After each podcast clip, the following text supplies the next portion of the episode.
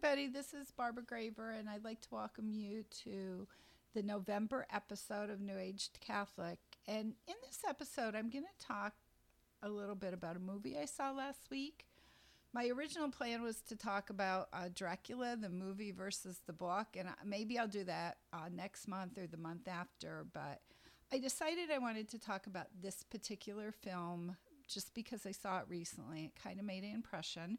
Uh, the name of the movie was Prey, P R E Y, for the devil, and it billed itself as a movie about exorcism and a Catholic exorcism and involving a woman exorcist. And, and some of the things in the movie were kind of expected, I think.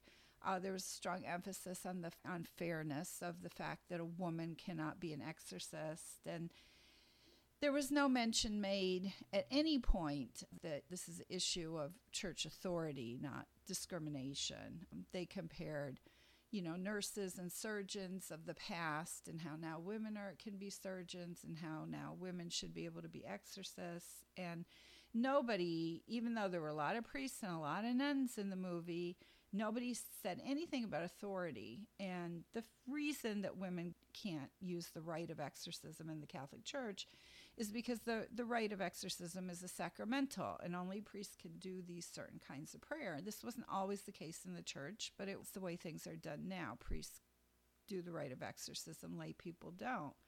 And again, this is about having authority from the church. And the whole idea of it is not that women are inferior, but that Christ was man and that his disciples were men and that this is the authority structure of the church and in fact the entire bible that uh, authority is passed through the priesthood all, going all the way back to the apostles and that demons recognize this authority it's effective against them because they know that a priest has the authority that he has the authority to administer the sacramental and uh, non priest does not. So it's not that women can't be exorcists, it's that no one but a priest can be exorcist. A man who is not a priest is not qualified to administer the rite of exorcism either. So so that is just totally glossed over in the movie, which I expected.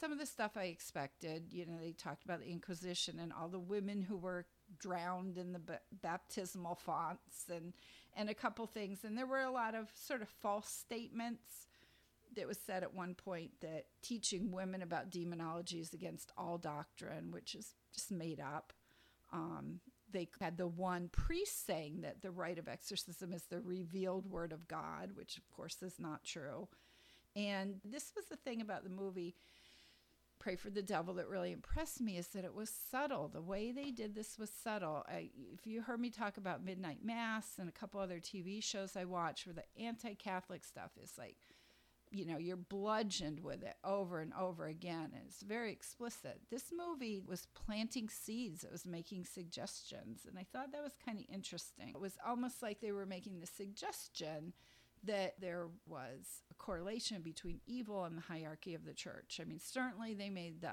the explicit claim that the hierarchy of the church was just plain foolish, but it also was suggesting that it was evil in a couple different places. And one point they made over and over again, and this kind of goes along, I think, with sort of woke ideology was that the woman, the sister Anne, the nun, was a better exorcist than all the, the males, all the priests with all their training. She was naturally a better exorcist. And she claimed that we should set the rite of exorcism aside and that faith was what mattered and that the reason that people had to deal with this, it, w- it was even said the demon preys on the most devout because our guilt is the deepest. So this is all about guilt. Trauma was mentioned several times. At one point, Sister Anne was given the book "The Body Keeps the Score," which is a book about internalizing trauma.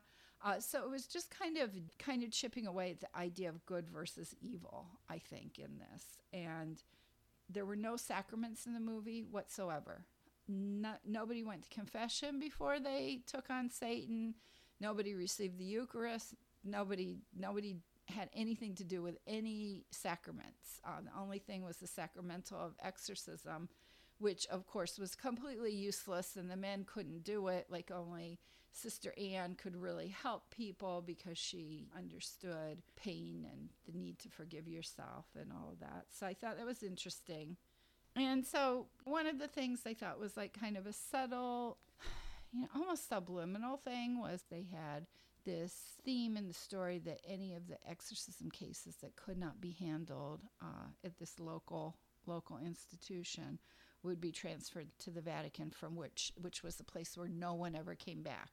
And there's this one scene where the girl they're trying to save is considered terminal. There's I there's the possibility she may be sent to the Vatican to die or be tortured or whatever happens there the sister says, What could I do? The priest says, You could pray. Well, she doesn't pray. What she does is she goes uh, to the secret library in this institution and she slips into where only the male priests can go and she reads these documents that are seem to be very creepy and scary about what happens to these people who are sent to the Vatican.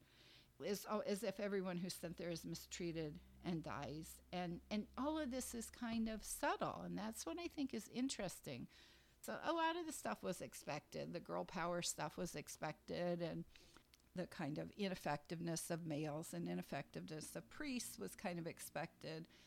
But one thing I didn't really expect to be like kind of planting so many seeds without explicitly coming out and saying these things. And I kind of felt like this movie sort of shows, to me, it kind of shows that the, the powers that be, the powers of the world, are a little bit concerned about the way people look at the Catholic Church in terms of exorcism. I don't think there are too many things left that society as a whole thinks that the Catholic Church can help with, but I think exorcism is one of the few uh, that's left where many people feel that if you have a problem with being possessed, you have a problem with the devil, you need the church. And it's kind of one of the last things left and uh, and this is this isn't the first movie that's been made about this certainly but it does really seem to be focused on undermining the authority of the church in this. It's saying that the ritual is ineffective. It's saying that priests shouldn't be doing it. It's saying that it's really all about guilt to devout people feeling guilty and it's suggesting too that there's the evil actual evil not just ineffectiveness but evil having to do with the vatican. And and it's done in such a subtle way like just little seeds planted. And one thing i thought was really really interesting was at the end they had at the credits you know stayed and watched the credits and at the end they had um, different images and of some i think were of papers having to do with the vatican and weren't really explained. But one thing they had a page of the Bible and they had highlighted part, just part of Matthew 12 24. And what they had highlighted is this man cast out by Beelzebub, you cast out Beelzebub. And I think this was a reference to the church and the exorcists. And they left off the first part where of the verse where it says, But the Pharisees, hearing it, said, This man casts out Satan by Satan. And of course, Jesus said, a kingdom divided against itself cannot stand. So they even kind of misrepresented that. And, and like I said, they didn't really come out and say it. I mean, the anti Catholic stuff, the obvious stuff was there, but the subtle stuff was very interesting, I thought. And I think it's important to kind of keep an eye on media and uh, keep an eye on what is being put out there in media because you could think that this movie is just like, you know, kind of anti Catholic. It's like Catholic, but with a girl power kind of thing. But it's actually not. It's actually trying to chip away at and undermine many aspects of the faith and plant a lot of seeds and almost subliminally, which I think is kind of kind of concerning. To me, it's kind of concerning. So I just wanted to mention this of the movie, and I, th- I think it's important that we, we track stuff like this and be aware of it and ask ourselves why it's being put out there and what is uh, people are trying to accomplish with it. And there's definitely an agenda. There's definitely messages kind of planted in this stuff that susceptible people will pick up on. So, so that's it for November. And uh, next month, I'm not sure what I'm going to do. I might do something kind of Christmas oriented, or I might just do Dracula because that's that's interesting too. The difference between the movie and uh, the book is interesting and kind of telling. So that's it for now. I- I'll probably put a little more about this on the blog, uh, a little more detail, a little more systematic than what I've presented it here. I do not recommend the movie, but if you're going to watch it, I think it's good to be aware of these points when you do and to look for it. And it's it's interesting. I was the only person in the movies, and I went by myself. Just wanted to go, and nobody else really wanted to see it and I was the only person in the movie, so I was able to take notes on my phone, which was great. You know, I wish every time I review a mu- movie, I'd be in there alone, but um, it was a little weird, like watching a horror movie, the only person in there. But it gave me kind of the ability to really focus on on what was being said and what the agenda was, and it's like it's concerning, I think. So that's it, anyhow, for November, and uh, I will be back next month uh, topic to be announced. And I did want to also update, I, I've kind of moved everything.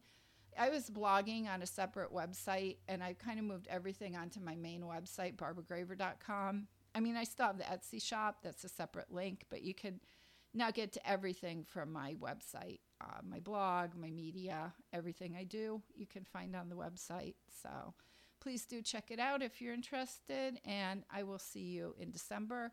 And until then, this is Barbara Graver of New Age Catholic, and may God bless us all.